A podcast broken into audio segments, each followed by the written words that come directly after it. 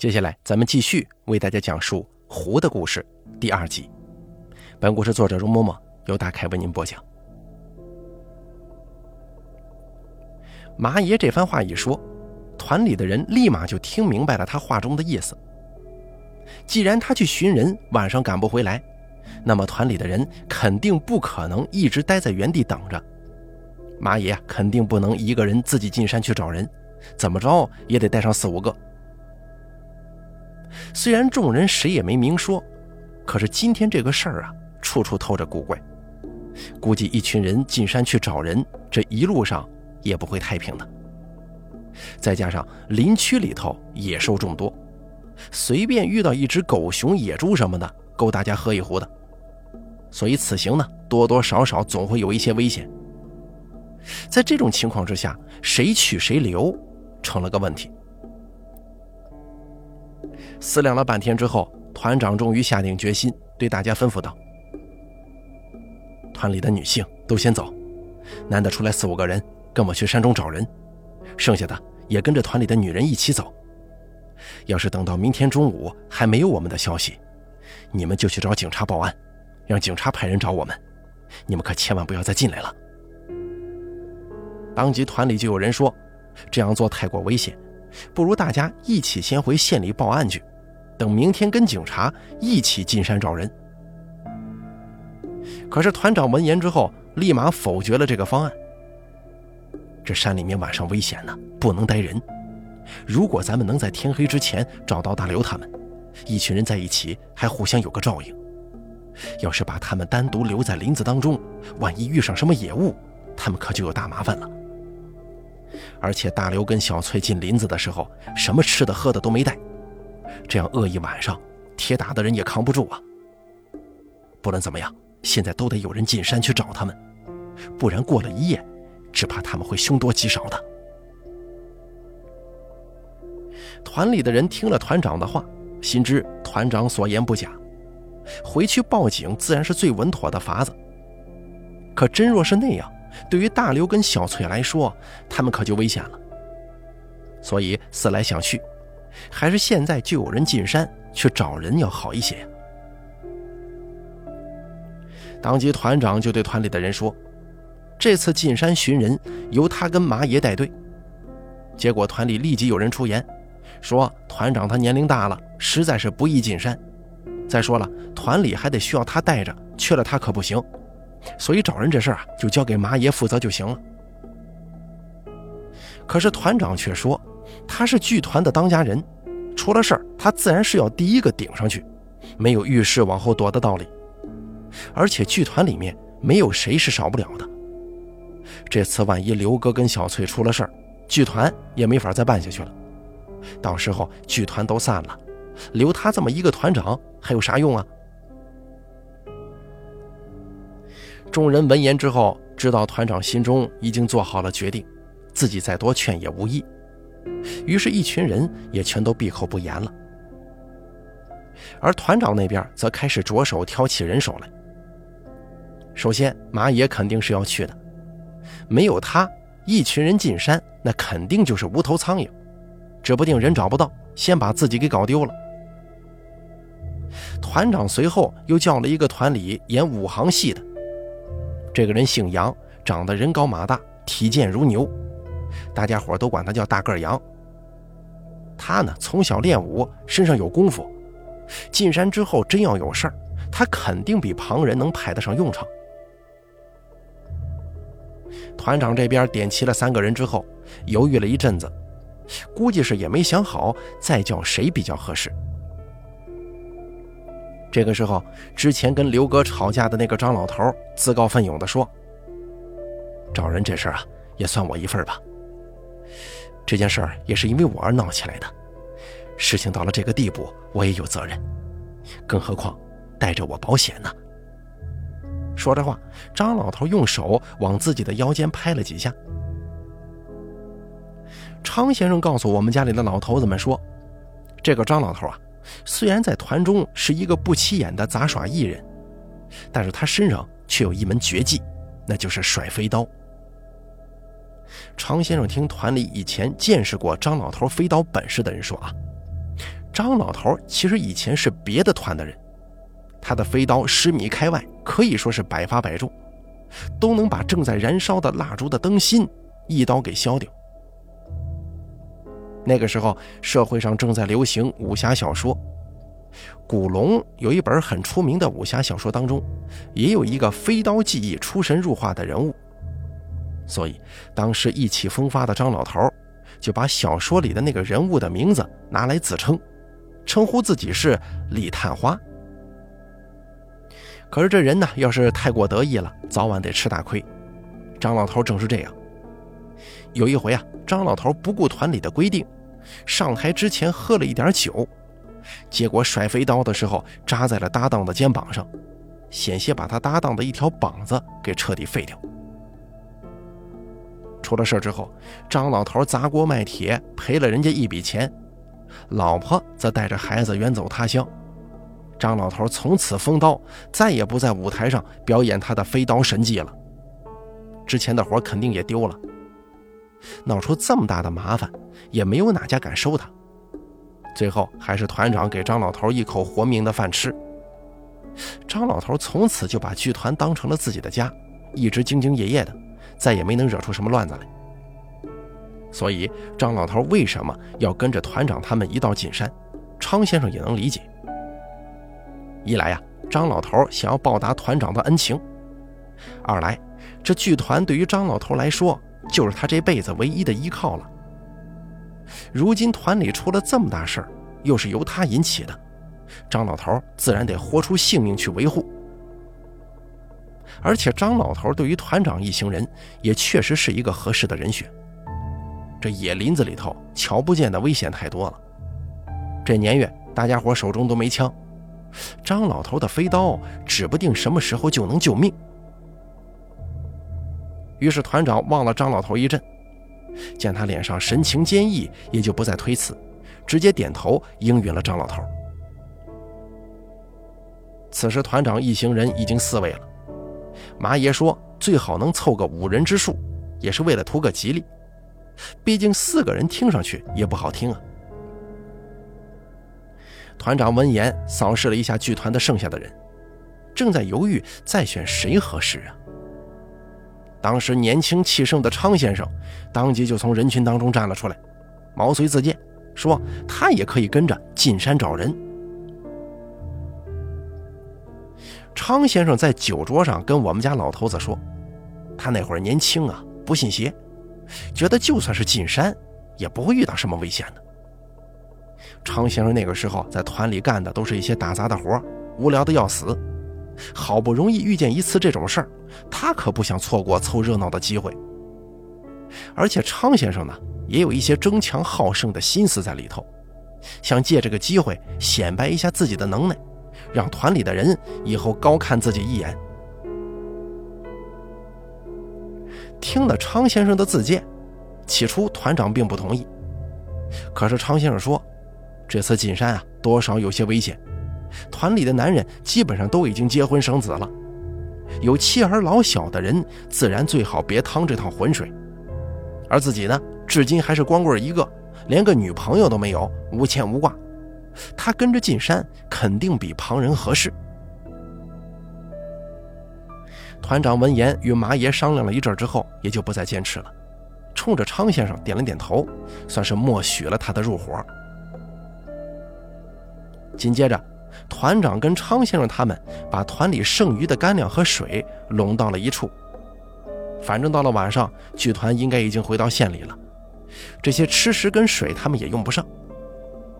团长他们这行人带着这些东西，反而是更妥当一些。而且团长他们几个人为了抵御晚上的风寒，各自带上了大衣、毛毯。团里的一些爷们儿还把自己私藏的烈酒也拿了出来。说是万一夜里风凉扛不住了，就让团长他们喝两口酒暖暖身子。等这边一切都安排妥当了，团长就命团里一个行事稳重的老人负责带队往县里赶路，而他自己则带着昌先生一众人马一头扎进了树林里。钻进林中之后，昌先生一行人在马爷的带领之下。在树林中一边寻找足迹，一边赶路，走走停停进行了一个多小时。当一群人走到了一处土崖底下的时候，马爷这才吩咐众人可以先歇下脚，等大家休息五分钟之后再继续赶路。常先生闻言，立即就往旁边的草里一躺，随后把棉靴脱了下来，揉起了脚。旁边的大个羊瞧见常先生这副模样，顿时就笑了：“哼，小常啊，你这脚力还不错嘛。之前我还以为你走着山路会跟不上呢，没想到还真小瞧你了。”常先生闻言得意地说：“嘿，杨哥，你是不知道，以前在学校的时候，我虽然读书不行。”但是我体育特别好，还是学校田径队里头练长跑的，跑个几千米对我来说跟玩似的，这点山路算什么？你还是担心一下，一会儿自己别掉了队吧。大个杨一听，当即笑着说：“你小子敢拿我打趣啊？行，不服气，一会儿咱们比比，看看到底谁的脚力厉害。”两个人这边正说着话呢，张老头却对他们说。你们两个就别拌嘴了，留着力气，一会儿继续赶路用吧。刚才咱们走的路还算平坦，一会儿可就进山了，后面就没有那么容易走的路了。常先生听了张老头所言，朝众人行进的方向一望，果然后面的树木要比之前的茂盛许多，几乎可以说是密不透风，而且地势也陡然变高了许多。估计就是张老头说的那样，后面路都是山区，只怕比刚才要难走一些了。这个时候，团长冲着昌先生他们招呼了一声，把他们全叫到了自己身旁，说是有事情要跟他们说。昌先生他们几个人好奇呀，全部起身凑到了团长与麻爷的身边，围成了一个圈团长这才告诉昌先生他们说。麻爷发现了一些事情，刚才已经跟他说了一些，现在他想让昌先生几个人也一块听一听。而麻爷这个时候没头没脑的开口向昌先生他们问道：“你们说，这男人跑得快，还是女人跑得快呀？”大个羊想也没想，立马说道：“这还用问呢？肯定是男人跑得快呀。”马也点了点头，继续说：“所以，咱们这都追着大刘他们后头跑了一个多小时了。这么长的时间，咱们没追上大刘也就罢了，怎么大刘还会追不上小翠呢？小翠一个姑娘在林子里头，怎么会跑得比男人还快？这事儿，你们就不觉得奇怪吗？”常先生听了麻爷的话，心中一想。觉得麻爷的疑问确实不乏道理。之前一直忙于赶路，来不及细想，如今闲下来一想，哎，这事儿啊，确实有点不大对头。麻爷这个时候又接着说：“古怪的事情还不止这一桩呢。刚才这一路上，你们也没有注意到，咱们走的这条路很是难走，有时候明明旁边要空旷容易走得多。”可咱们却偏偏从树木茂密、杂草繁盛的地方步行。可是这件事情如果落在你们身上，后面有人追赶，你会放着好好的路不走，专门挑这些崎岖不平的地方逃命吗？难道还怕人家追不上自己吗？张老头一听麻爷的话，低头细细一想，随即不由感叹道：“哎呀，老麻。”你这话还真没说错呢，这事着实古怪，而且跟你之前说的那事儿合起来一想，我倒觉得大刘他们这事儿更显得奇怪了。你想啊，小翠专门挑这种路跑，大刘却还跟在他后面追不上他。哎呀，这小翠别是被什么山魈给附身了吧？要不然小翠这么一个柔柔弱弱的姑娘，怎么能在这林子里头健步如飞的？大个羊闻言哈哈一笑，哼，老张，我胆小，你可别吓唬我。这世上哪有这么多鬼鬼神神的事儿？指不定是大刘崴了脚，所以才追不上小翠的。麻爷这个时候在一旁沉声说：“我看过大刘的脚印了，不像是受了伤的样子。而且老张说不定还真不是在胡思乱想。我呀，发现了一点不同寻常的东西。”说着话，麻爷压着声音扫视众人一圈，缓缓地说：“我在大刘跟小翠走过的地上。”除了他们两个人的脚印之外，还发现了别的东西的脚印呢。大个羊闻言一愣，下意识地说：“怎么着？除了大刘跟小翠，难道这林子里还有别人呢？”张老头当即打断大个羊下头的话，说道：“你没听老妈说的是别的东西吗？肯定不是人呢。”说着话，张老头眉头一皱，低声问马野。难道真的是山魈吗？马爷闻言摇了摇头说：“山魈长啥样？你见过呀？我反正是没见过，更不知道山魈的脚印长啥样。不过那个脚印我却是认得的，是狐狸的脚印。”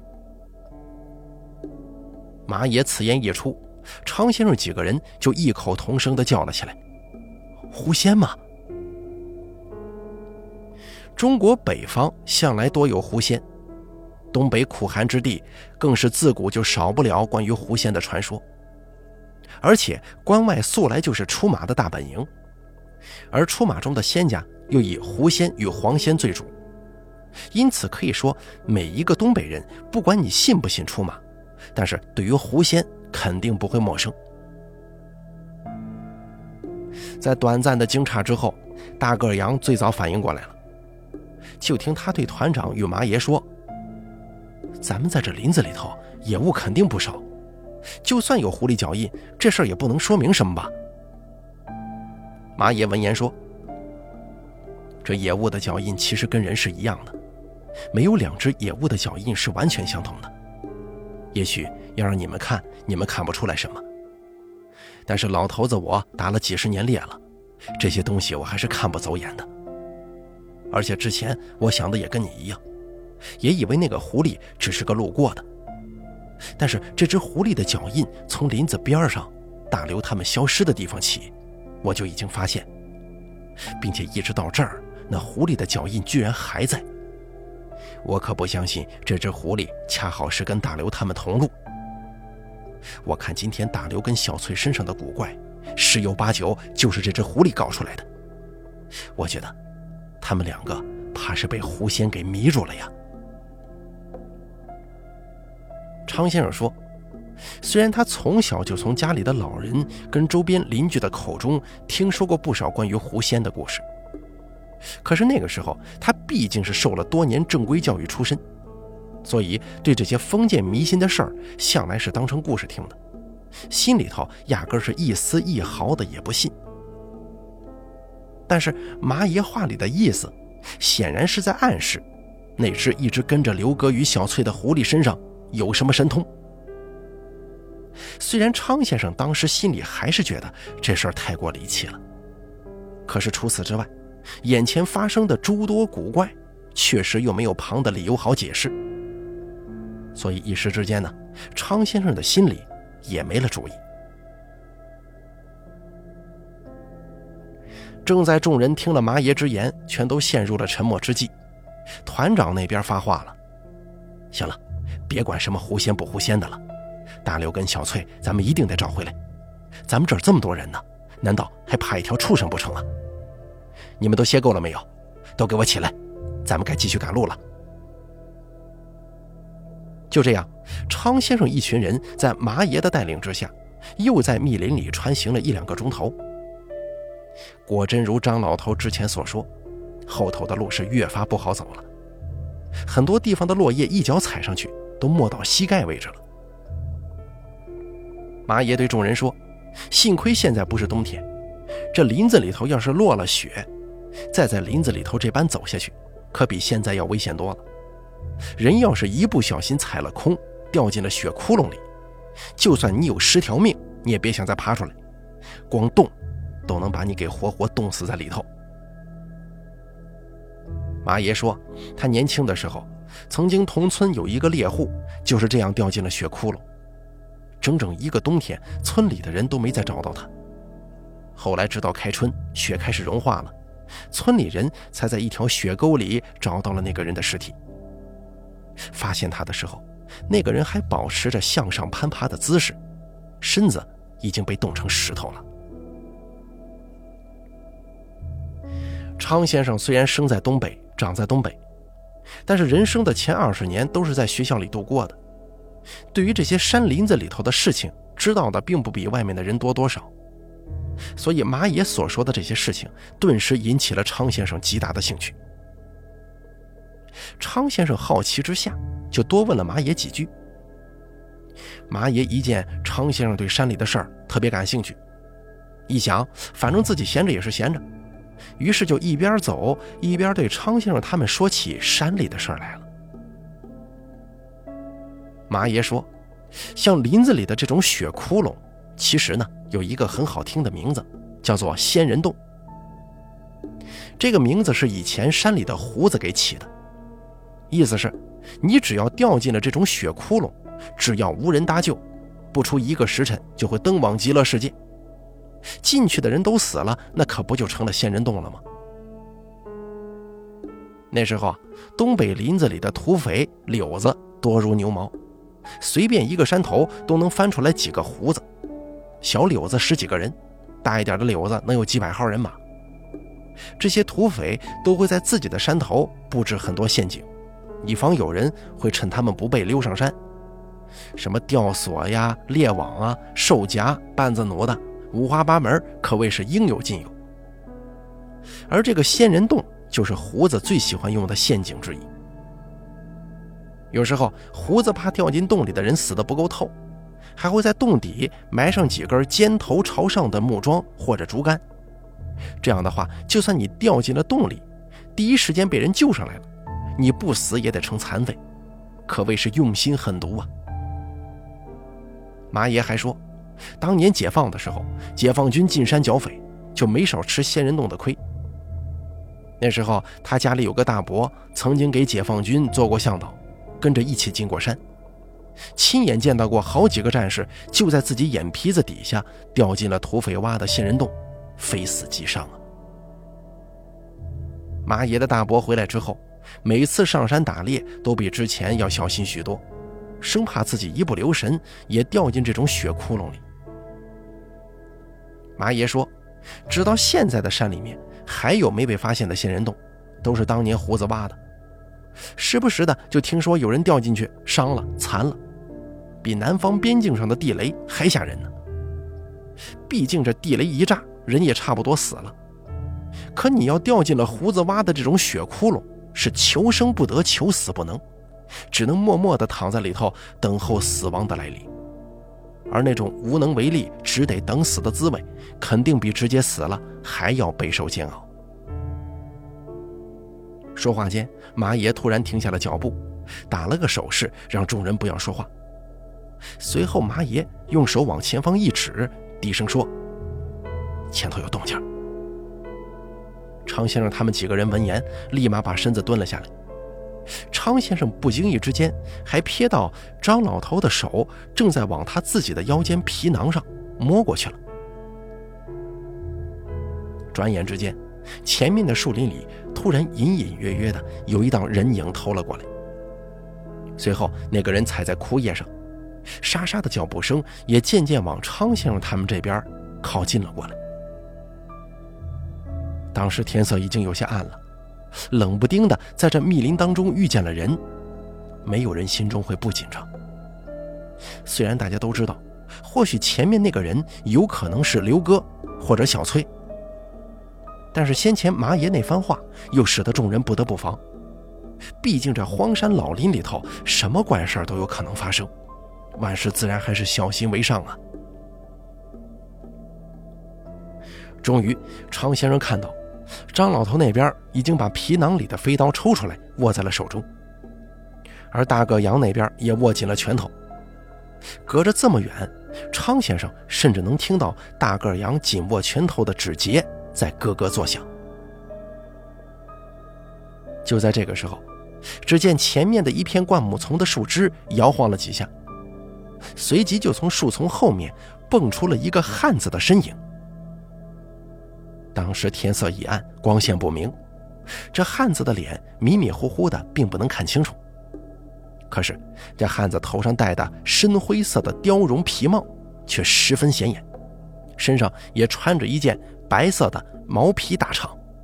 这活脱脱的就是电影里面过去山里土匪的扮相，一看就知道不是善茬。昌先生一瞅那个人身上的穿戴，就知道肯定不会是刘哥跟小翠。他正在琢磨这人是个什么路数，一旁的大个杨突然就窜了上去，挥起拳头，一拳打在了那个人的胸口上。随即就听那个人哎呦一声，立马捂着胸口倒在了地上。这人倒地之后，大个羊也停住了手，先是朝着地上已经缩成一团的人狠狠踢了两脚，然后呢，又挥着拳头朝那个人身上抡了几拳，打的那个人疼的几乎都叫不出声来了。正在大个羊这边对着地上那人拳打脚踢之际，张老头突然在后头把他一拉：“行了，打的差不多了，再打就闹出人命来了，停手吧。”而麻爷跟团长也对大个羊出言，让他不要再打了，先问问这个人是什么来路。可是等麻爷蹲下身子，将地上那个人翻过来之后，却不禁发出了一声惊呼。常先生几个人闻声赶忙围了上去，结果几个人定睛一看，赫然发现，躺在地上满脸是血的那个人，居然正是他们一直苦苦追寻的大刘。常先生他们见状，赶紧把刘哥从地上搀扶起来。张老头那边还出言埋怨大个杨，说他怎么不看清了再打呀，下手也太重了。大个杨十分委屈地说，他也没料到这个人居然会是刘哥。没多一会儿，刘哥终于算是缓过劲来了。只见他疼的先是咧了咧嘴，随后长出一口气，缓缓地说：“你你们怎么也在这儿啊？”说完这话，刘哥又盯着大个杨：“大杨啊，你出手可真够重的，下次你看清楚再打行吗？”大个杨闻言赶忙道歉，而一旁的团长这个时候出言问：“我们为什么在这儿？还不是来找你跟小翠的？怎么只见你，小翠她人呢？”说着话，团长又扯了扯刘哥身上的这个大皮氅，接着就问他：“还有？”你这一身皮货从哪弄来的？你进林子的时候身上穿的可不是这个呀。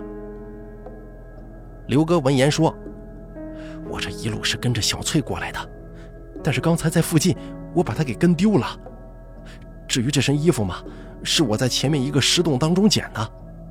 我瞧着这都是好毛皮呀，值点钱，就先拿着，等出去了可以卖掉嘛。但是拿在手上不方便，所以我就给自己套上了。”早知道这玩意儿会连累我挨这么一顿揍，我才不碰它呢。马爷那边一听说小翠没了踪影，立马着急了。那你为什么会跟着小翠跑到这里来啊？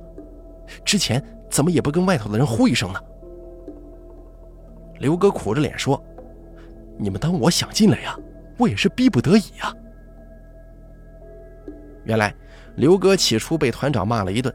被逼着进了树林找小翠。刘哥刚进树林，就看向了背向着自己、远远站在一旁的小翠。刘哥当时冲小翠叫了几声，结果小翠也没理他。刘哥还觉得小翠是在跟自己闹别扭，于是呢又叫了几声小翠，随后就朝着小翠走了过去。可是当刘哥走到离小翠差不多二十来米的时候，小翠身子一晃。也往前走了几步，依旧不肯回头看刘哥一眼。刘哥见状也没别的法子，只得加快脚步朝小翠继续追赶。然而，刘哥这里加快了脚下的速度，小翠那边更是不慢。别管刘哥是紧走慢走，他始终都保持着跟小翠差不多能有二十来米的距离，怎么也追不上。到最后，刘哥几乎是在用跑的了。可仍旧没法子赶上小翠那边的脚步。到后来，刘哥也渐渐觉得这事儿有些不对呀。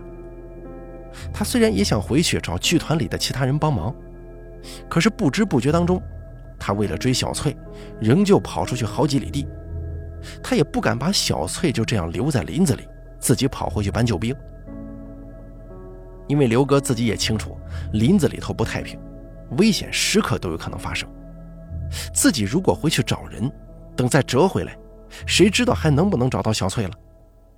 万一小翠离开自己发生了什么意外，他岂不是后悔一辈子吗？于是呢，思来想去，刘哥也没有旁的办法，只得硬着头皮跟小翠后头，一路就这么追下来了。麻爷听了刘哥的陈述之后，把头一点，觉得刘哥说的在理。可是转念一想，马爷又问：“那小翠，你又是怎么追丢的？还有，你这衣服到底从哪儿捡的？”刘哥当即说道：“我也是刚才追到了这儿，小翠的身影闪到几棵树后面，等我追上去之后，发现小翠不见了。我心想，小翠既然是在这周围没的。”那肯定是藏在附近，于是我就在这一块地方转着圈找起来了。我就发现前面有一个石洞，不是天然的，是人工弄出来的。我也不知道这边怎么会有这样一个洞口。但是我一想啊，小翠说不定就是钻到这个洞里藏起来的，所以我就大着胆子钻进去了。结果我在那洞里头什么都没发现，只是发现这洞里应该是以前住过人的。但是已经很久没有人待过了。这几件皮货我就是在洞里发现的，找到的时候上面沾了一层灰尘，我还当是什么破衣服呢。不过等我把上头的灰弹干净之后，却发现这堆破烂里头居然有两件皮货，料子还不错，应该能值不少钱。所以我我就把这身皮货给拿出来了。马爷听到这儿的时候啊。不由笑了几声，对刘哥沉声说：“这皮料当然是好皮料了，可你知道这是什么皮子吗？”刘哥闻言摇了摇头，一脸茫然。大个杨跟昌先生听了麻爷这话，也不由得出言问了几句。麻爷听到问话之后，哈哈一笑，指着刘哥身上的毛皮大氅说道：“这是野熊皮。”你们或许不知道，咱们东北产的熊皮向来只有黑棕两种颜色，但是还有一种熊皮的颜色是白色的。这种白色的熊皮，只有活到五十年以上，又在雪山顶上生活了十年以上的老熊才能长得出来。白熊皮异常珍贵，十分少见。当年多尔衮入关的时候，甲胄上面就裹了这样一件用白熊皮制成的披风。威风的紧呐！这东西可遇不可求。我当年做猎户的时候，那么多年也就见到过一回白熊皮，还是在刚解放的时候。后来被苏联人给买走了，足足换回来两大车的粮食，还有好几瓶外国酒呢。刘哥听到自己捡到的这件大肠，居然还有这么大的一番来历，惊得半天都没合拢嘴。而马野此时也没停下嘴。只见他又指着刘哥的貂绒皮帽说道：“还有你这帽子，虽然是貂绒的，如果我没看错的话，那应该是银针貂。不信你翻开皮毛瞧瞧里头，外头它是灰色的，但里面的貂绒却都是雪白的，一根一根的还都是竖起来的，摸着会有一些扎手，所以这种貂皮才会被叫做银针貂。”这种貂皮泼水不进，遇风不散，是在雪地当中御寒的难得的好东西，只是产量少得吓人呢。我都多少年没见过这种皮料了。张老头这个时候在一旁不由插嘴说：“老马，这看来都是顶好的东西啊，怎么会有人随手就把它们给丢了呢？哪有这种败家子啊？”团长也在一旁皱着眉头说。这貂还好说，这些年政府啊不允许猎熊了，这种白熊皮能是从哪儿搞来的？养殖场里面应该是出不了这种皮子的吧？马爷闻言笑着说：“谁跟你们说这熊皮大氅跟银针雕绒的帽子都是近年的新东西了？你瞧瞧这上头的针脚、造型和款式，一看就知道都是几十年前的老东西了。寻常的皮子保存个二三十年不成问题。我刚才看过了，这帽子跟大氅都是用花椒水刷过的，而且上头还带着一股子樟木香，应该是之前这些皮货都是放在樟木上的。这皮货的保存，一怕虫蛀，二怕耗子。花椒水跟香樟可以防虫。这林子当中一年四季都那么冷，压根儿也没啥耗子。加上这皮货都是今年的好料，也不容易招那些蛇虫鼠蚁的玩意儿。所以，这两样东西在林子里放上几十年也没坏，不是啥稀奇事儿啊。刘哥此时听了马爷之言，细细一想，说道：“哎，马爷，你还真说准了。这东西啊，就是从一个石洞里面一个木头箱子里面翻出来的，那肯定是个樟木箱子。其实那个箱子一看也应该是一件古董，要不是我实在拿不动，那箱子我都想把它一起给端走了。”大个羊这个时候又问刘哥：“他跟丢了小翠，不赶紧去找人？”为什么要在林子里头瞎逛荡呀？刘哥苦苦一笑，说自己也不想到处乱走，实在是看天色不早了，小翠又没了踪影，心下着急。要是早知道他会被打一顿，他肯定躲在那个石洞里，死也不出来。一群人说到这边，已经全然无头绪了。无奈之下，马爷就让刘哥带着他们先去刚才他发现的那个石洞去瞧一瞧，指不定一群人能在里头发现什么别的线索呢。好了，咱们今天的狐的故事就先说到这儿了，后头精彩继续。